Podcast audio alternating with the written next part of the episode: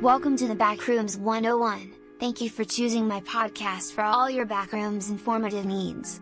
If you are currently in the backrooms, skip to the episode regarding the level you are on immediately. I, Sharp Before will be guiding you through the backrooms and teaching you all there is to know about the first 9 levels of the backrooms, and some other topics. This is the trailer episode, but if you are not familiar with the backrooms, I will be assisting you right now. The backrooms is a theoretical liminal hellscape with no proof of actual existence, but popularized as a creepypasta on 4chan in 2019. The first level, Level 0, is the most well-known level for its iconic office-like appearance, with infinite yellow walls and white fluorescent lights. You can allegedly enter the back rooms by no-clipping through reality, but this has not been proven as nobody ever escapes the back rooms.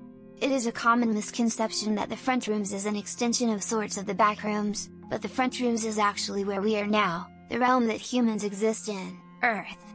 The backrooms is something to be very fearful of, as you will never escape, and you will most likely not die of old age. Avoid entering the backrooms at all costs, it is not worth it.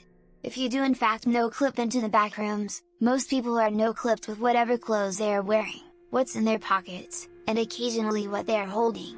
It is possible to find other people in the backrooms, but unless it is not a known organization or civilization, you should ignore them and walk or run away as fast as possible.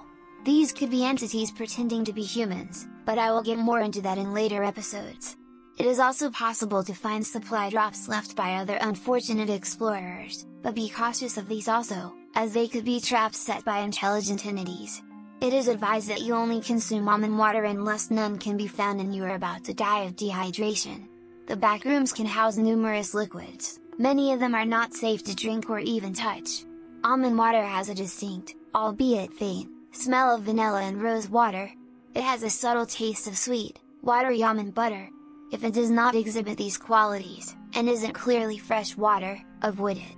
That is all I am going to cover in this episode of the Backrooms 101, and I hope this was able to help you learn a thing or two about the backrooms before we go in deeper discussing the levels. Goodbye, and travel safely through, the backrooms.